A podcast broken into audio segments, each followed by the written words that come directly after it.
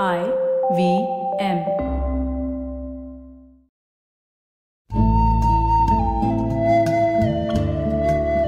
IVM के Hindi travel podcast टेढ़े मेढ़े रास्तों पर आपका स्वागत है टेढ़े मेढ़े रास्ते ही क्यों वो इसलिए कि घूमना भी तो ऐसे ही रास्तों की तरह पेचीदा और लगातार उतार चढ़ाव भरा होता है, जहाँ हर पल कुछ नया देखने और महसूस करने को मिलता रहता है। शर्त बस यही होती है कि आँख कान खुले रहने चाहिए। मैं हूँ केशव चतुर्वेदी और मैं आपको ले चलूँगा इस ज़बरदस्त यात्रा पर। और सुनाऊँगा ऐसी मज़ेदार कहानियाँ, शहरों, किलों, महलों, सड़कों और सबसे अहम इंसानों की, जो पिछले 20 साल से ऐसे ही रास्तों पर भटकते हुए मैंने सिर्फ़ आपके लिए इकट्ठा की हैं। तो आइए शुरू करते हैं। नीमू गाँव से मैं लेह की ओर आ रहा था, तभी सड़क से हटकर एक सफ़ेद तिकोना सा आकार दूर कहीं दिखाई दिया। जाते समय मैंने ध्यान नहीं दिया था। उस समय तो सिंधु और जांस्कार नदी का संगम देखने की जल्दी थी, लेकिन लौटते समय ऐसा कुछ नहीं था। और ढलती धूप में यह सफ़ेद आकार और उभर कर चमक रहा था। उस सफेदी को देखकर थोड़ा अजीब लगा। पूरा इलाका बिल्कुल वीरान और उजाड़ और उसके बीच बर्फ़ का ढेर। ऐसा लगा कोई बच्चा अपना आइसक्रीम कौन भूल गया है। मैंने ड्राइवर से पूछा तो वो बोला, ये आइस स्तूप है। मैंने पहले कभी ऐसे स्तूप के बारे में नहीं सुना था। सड़क के करीब दो या तीन किलोमीटर दूर फ्यांग मोनेस्ट्री के नीचे बना ये नए किस्म का स्तूप मुझे आकर्षित करने लगा। और मैंने ड्राइवर से कहा कि उधर चल पड़े। लगा जैसे वो बस मेरे कहने का ही इंतज़ार कर रहा था, क्योंकि जब तक मैं बोलता, गाड़ी उस दिशा में मुड़ चुकी थी।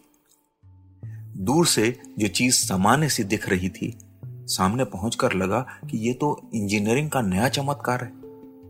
तमाम पाइप जोड़कर लाया गया पानी और उनके बीच 20 से 25 फुट ऊँचा ये बर्फ़ का स्तूप। चूँकि गर्मियाँ शुरू हो गई थीं, तो मैंने देखा कि स्तूप से पानी पिघलकर छोटी छोटी नालियों के रास्ते बह रहा था।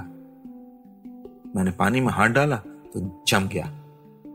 बिल्कुल बर्फीला पानी बह रहा था। हैरानी हुई कि ये कैसे बनाया गया और किसने इसे बनाया।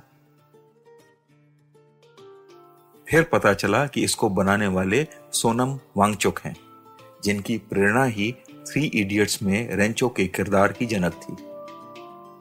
असल में आइस स्तूप या हेम स्तूप या बर्फ़ का स्तूप इसलिए बनाया गया है कि गर्मियों में जब लेह में पानी की कमी हो जाती है तो यही बर्फ़ पिघलकर पानी बन जाएगी और लोगों को कम से कम पीने का पानी तो मिल ही जाएगा।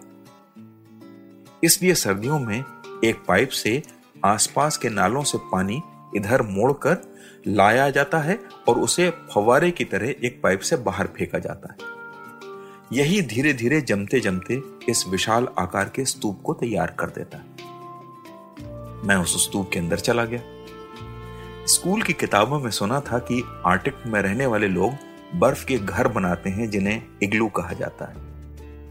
यह भी सुना था कि इग्लू अंदर से गर्म होते हैं। लेकिन यह स्तूप तो बहुत ही ठंडा था।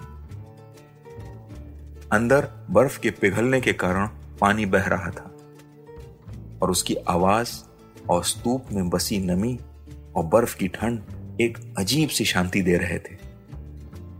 मैं स्तूप से बाहर निकला और देखा ऊपर नीले आसमान में सफ़ेद बादल और इनके बीच थोड़ी दूर पर दिखती फ्यांग मोनेस्ट्री। क्या गजब का नज़ारा था। मैं वहाँ अप्रैल के समय में पहुँचा था और मैंने पाया कि बर्फ़ तेज़ी से पिघलने लगी थी। मैंने अपने साथी से पूछा कि क्या यह स्तूप लद्दाख की गर्मी बर्दाश्त कर पाएगा? उसने बताया कि कुछ दिन तो टिक ही जाएगा। असल में मई और जून में ही लद्दाख में पानी की काफ़ी कमी हो जाती है।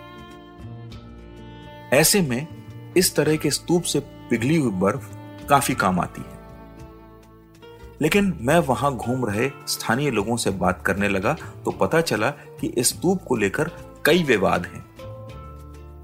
कुछ लोगों का मानना था कि इससे पानी की कमी दूर करने में ज़्यादा मदद नहीं मिलती। साथ ही बहुत से लोग ये कहते मिले कि सर्दियों में जितना पानी इस स्तूप को बनाने में जाता है, उससे आगे के गाँव वालों को मुश्किल होती है। लेकिन ज़्यादातर लोगों का कहना था कि इससे मदद तो मिल रही थी। कितनी ये तय कर पाना मुश्किल था। मैं लोगों से बात करके उस जगह से लौटने लगा, लेकिन आइस स्तूप की तस्वीर मेरे दिमाग में खिंच गई। मैं हैरान था उस इंजीनियर पर जिसने ऐसी चीज़ के बारे में सोचा और उसे बनाया। आप भी अगर अप्रैल में लद्दाख जाएँगे तो हो सकता है आपको ऐसे स्तूप कई जगह दिखाई दे जाएँ। लेकिन गर्मी ज़्यादा बढ़ते ही ये पानी में बदल जाते हैं।